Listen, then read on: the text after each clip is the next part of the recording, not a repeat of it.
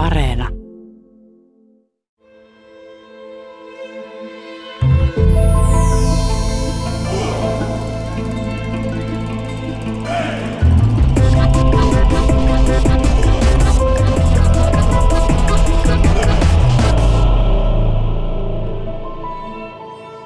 Mikä tekee venäläisestä tieteestä venäläistä, akateemikko Ilkka Niiniluota? No Venäjällähän on, on oma varsin pitkä tieteellinen traditio, tietysti noin 1700-luvulta lähtien eurooppalaisessa yhteistyössä kehittynyt Venäjän tiedeakatemiahan perusti Pietari Suuri 1724 ja, ja se, siihen sitten sen puitteissa harjoitettiin aika paljon, paljon eurooppalaista yhteistyötä, mutta maan pitkässä historiassa siinä on ollut monta, monta vaihetta. Tiedeakatemiasta tuli Neuvostoliiton tiedeakatemia ja jokaisella neuvostotasavallalla oli oma, oma tiedeakatemiansa, joilla oli tämmöisiä omia profiilejaan, niin kuin vaikkapa Viron tiedeakatemia. Että siellä oli nämä kansalliset erot sitten myöskin nähtävissä, mutta vahva panostushan siellä sitten Neuvostoliiton ajoista lähtien on ollut matematiikkaa ja luonnontieteisiin, että se on ollut se, sen alueen ehkä, ehkä semmoinen voimakkain trendi. Pietari Suuri ammensi runsaasti vaikutteita Euroopasta, esimerkiksi vaikkapa Hollannista, ainakin laivarakennuksen suhteen, niin miten eurooppalaisuus näyttäytyykö se voimakkaasti vieläkin Venäjän tiedemaailmassa? No se ei nyt ehkä ole, ole tällä hetkellä kovin kovin vahva, että Venäjän politiikkahan on nyt vähän semmoinen eristäytyvä tällä, tällä hetkellä. Ja, ja, ja monissa, monissa vaiheissa oli semmoista pientä jännitettä siitä, että miten esimerkiksi Neuvostoliiton tutkijat pääsevät mukaan kansainväliseen yhteistyöhön, että omat, omat yhteistyökokemukseni sieltä 70-luvun alusta olivat, olivat semmoisessa vaiheessa, jossa – Neuvostoliiton filosofit lähtivät mukaan kansainvälisiin järjestöihin ja näihin filosofian alan erilaisiin maailman kongresseihin. Että se oli heille semmoinen tärkeä, tärkeä askel. Ja sitten suomalaisten kanssa tehty yhteistyö oli niin kuin yksi, yksi semmoinen momentti, joka helpotti sitä kansainvälistä yhteistyötä. Millainen sinun polkusi on Venäjän tiedeakatemiaan, nimittäin olet siellä, sinut on valittu ulkomaalaisjäseneksi. Kyllä, siinä on tietysti oma, oma pitkä, pitkä historia, että meillähän oli Suomen ja Neuvostoliiton tieteellisteknistä yhteistyötä, jota, jota sitten valtiot tukivat 70-luvulta lähtien monilla alalla järjestettiin tämmöisiä yhteisiä kongresseja. Suomen Akatemia ja Neuvostoliiton tiedeakatemia solmivat yhteistyösopimuksen 70-luvun alussa ja sitten vuonna 1976 me järjestimme Jyväskylässä tämmöisen skandinaavisen logiikan konferenssin ja sitten ensimmäisen kokouksen, jota kutsuttiin nimellä Finnish Soviet Logic Colloquium. Eli sinne, sinne tuli sitten Neuvostoliiton eri keskuksista, lähinnä Moskovasta, mutta myöskin siellä oli Novosibirskistä ja Leningradista, Kiovasta muutama, muutama tutkija ja sitten tästä 76 aloitetusta kokouksesta niin kehittyi sellainen sarja, jossa, josta sitten jatkettiin itse asiassa yhdeksän tällaista yhteistä Suomi-Neuvostoliitto logiikka-kokousta. Meillä oli tapaamisia Moskovassa, Helsingissä, Telavissa, Gruusiassa, sitten taas Helsingissä, Moskovassa.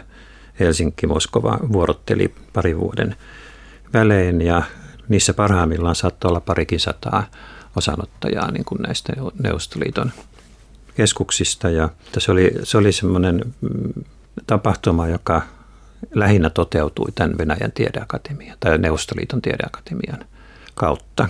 Mutta sitten kun, kun Neuvostoliitto romahti, nämä yhteistyörahat valtioiden välillä myöskin lakkasivat ja nämä vähän sitten hiipu hiipu tämä yhteistyö. Kuitenkin jonkin verran niitä on jatkettu. Esimerkiksi Pietarin valtion yliopisto on järjestänyt logiikan tapaamisia ja sitten itse järjesti vuonna 2010 tämmöisen Suomi-Venäjä filosofia-symposiumin Helsingissä, jossa oli 20 osanottajaa molemmista maista. Ja olen vierailu Novosibirskissä 2009 ja tämmöistä yhteistyötä olen, olen harjoittanut ja sitten 2016 minut nimettiin Venäjän tiedeakatemian ulkomaiseksi jäseneksi. Niin se oli Venäjän tiedeakatemian yleiskokous tekee Joo. valinnat. Joo. Onko suomalaisia muita valittuja? No siellä on, tietääkseni siellä on, on, on tällä hetkellä ulkomaisia jäseniä on noin neljä ja puoli sataa. Se on, se on varsin huomattava kunnia tulla, tulla siihen nimitetyksi. Suomalaisia on historian aikana ollut aika vähän. Jaakko Hintikka, joka nyt oli suomalais-amerikkalainen professori, niin hän, hän oli siellä jäsenenä. Sitten matemaatikko, akateemikko Olli Lehto, joka kuoli tuossa viime vuoden lopulla, hän oli jäsen. Ja tällä hetkellä en tiedä muita kuin, kuin sitten psykologi Risto Näätänen ja minä, että olisimme jäseniä.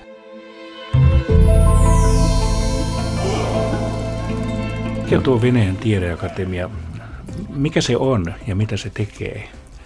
No Venäjän tiedeakatemia on suuri, suuri tutkimuslaitos, että, että tässä Venäjän traditiossahan on aika pitkälle noudatettu sitä, että tutkimusta tehdään näissä tiedeakatemian yksiköissä ja sitten opetusta annetaan yliopistoissa.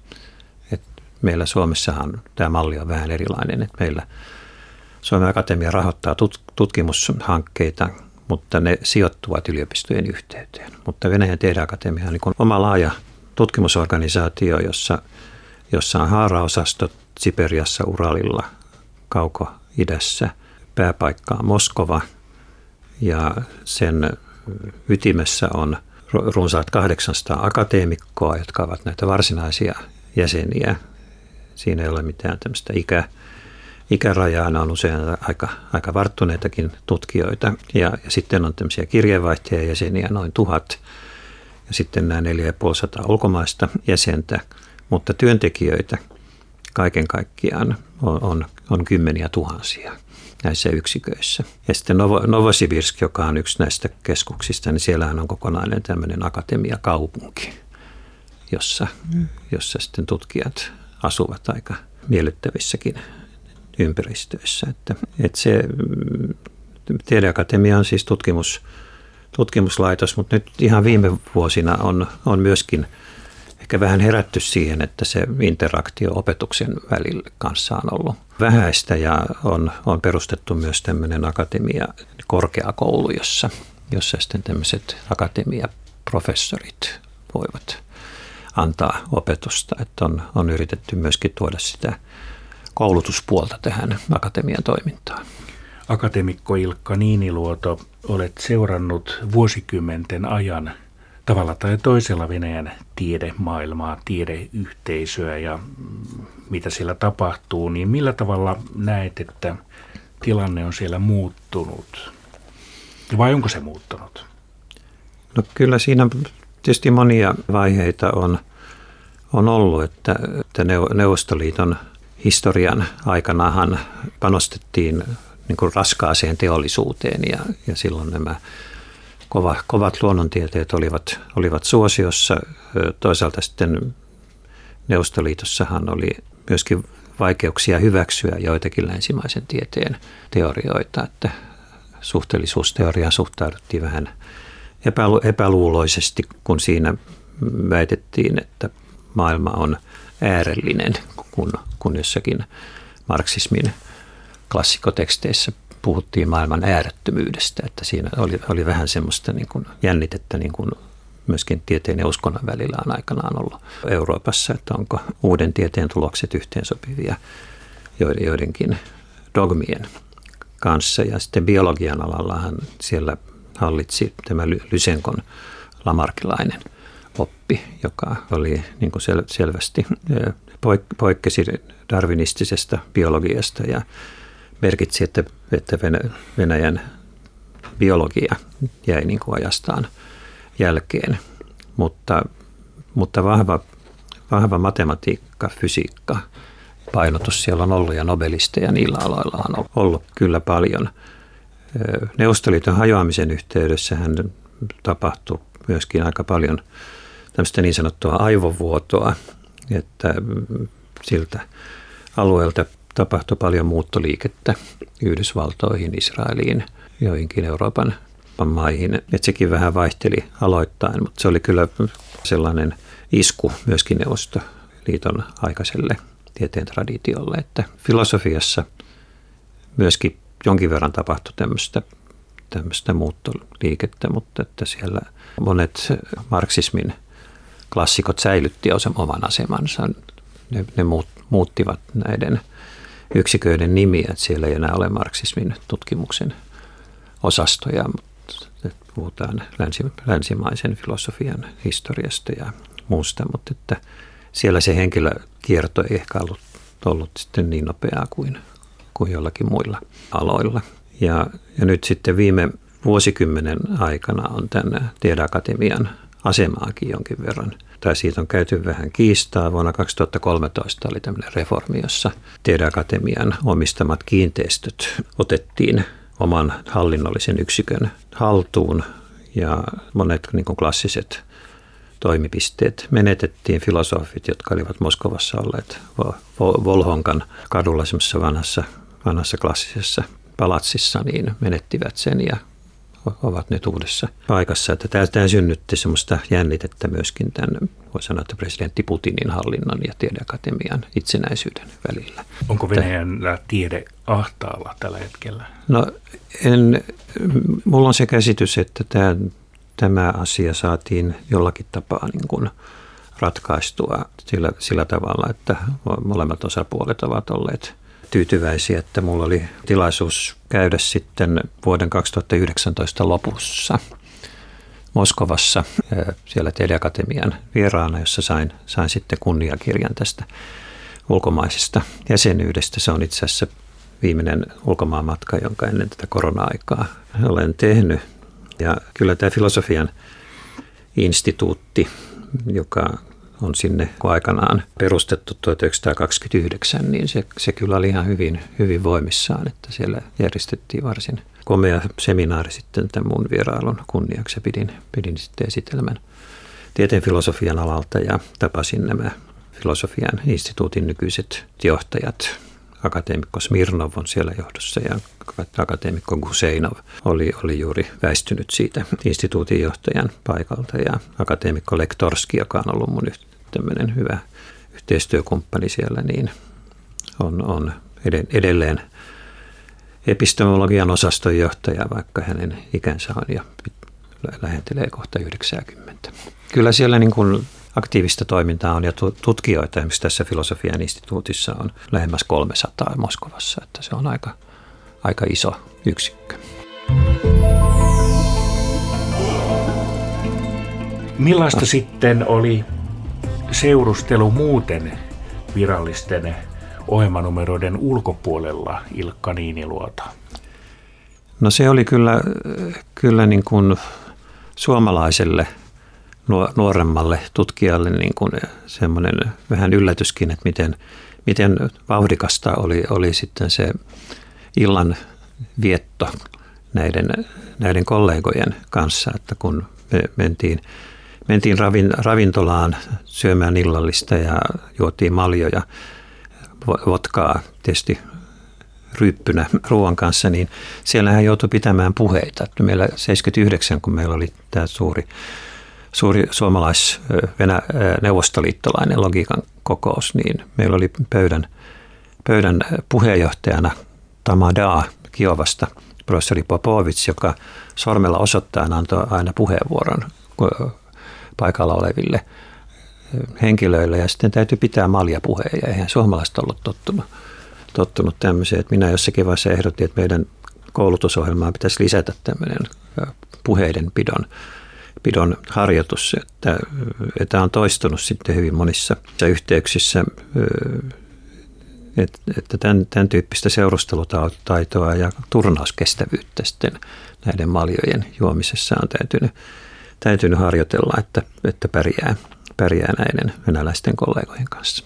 Miten Venäjällä pidetään kiinni venäjän kielestä tieteen kielenä?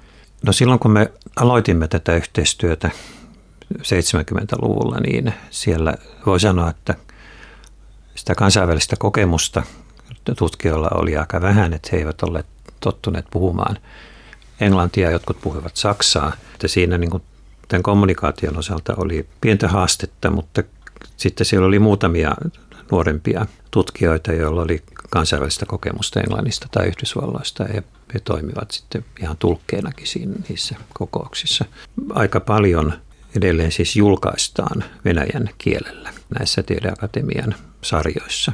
Ja yliopistojen opetus on pääosin venäjän kielistä, että, että sellaista kansainvälistymistä, mikä on tyypillistä Euroopan yliopistoissa, niin ei ole Venäjällä tapahtunut. Että venäjän kieli on aika vahvassa asemassa ja tietysti Venäjä oli myöskin, jos ajattelee vanhaa Neuvostoliittoa, jossa oli monet eri tasavallat ja eri, erilaisia kansallisia taustoja, niin Venäjä oli se luonteva yhteiskieli, jota sitten näissä kokouksissa harjoitettiin. Että kun, kun kävin siellä vuonna 19 ja pidin esitelmän, niin se tulkattiin.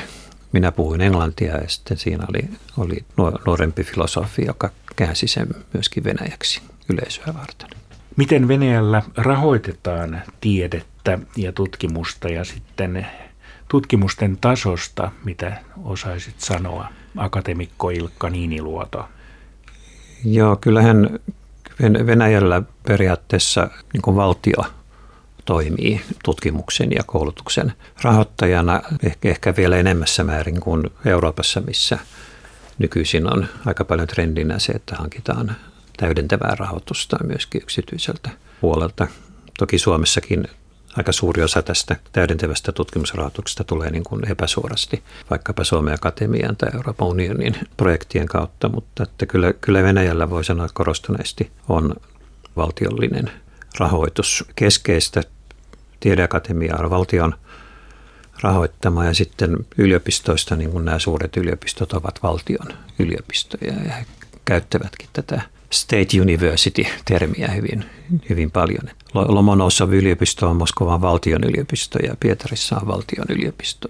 Ja sitten, mutta on, on joitakin yksityisiä yliopistoja kuitenkin myöskin mukana, mutta että pääosa on tätä julkista valtioiden rahoitusta. Ja tähän liittyy myöskin se, että Venäjän koulutusjärjestelmässä on, on tehty sellaista luokittelua, että on erotettu nämä niin kuin johtavat yliopistot, jotka saavat niin kuin enemmän, enemmän rahoitusta ja sitten vähän niin kuin ale, alemman kategorian alueellisia yliopistoja. Että itse olen aikanaan yliopiston rehtorina tein, tein vierailuja tuonne Karjalaan ja kävin, kävin Petroskoin yliopistossa ja, ja sitten Viipurissa, jossa on näiden joidenkin yliopistojen tämmöisiä to, toimipisteitä ja miksi Petroskoi on perinteinen yliopisto, mutta se on, se on nyt tämmöisellä alueellisen yliopiston statuksella, että se ei ole niitä kärki, kärkiyliopistoja. He olivat huolissaan siitä, että menettävät rahoitustaan, että,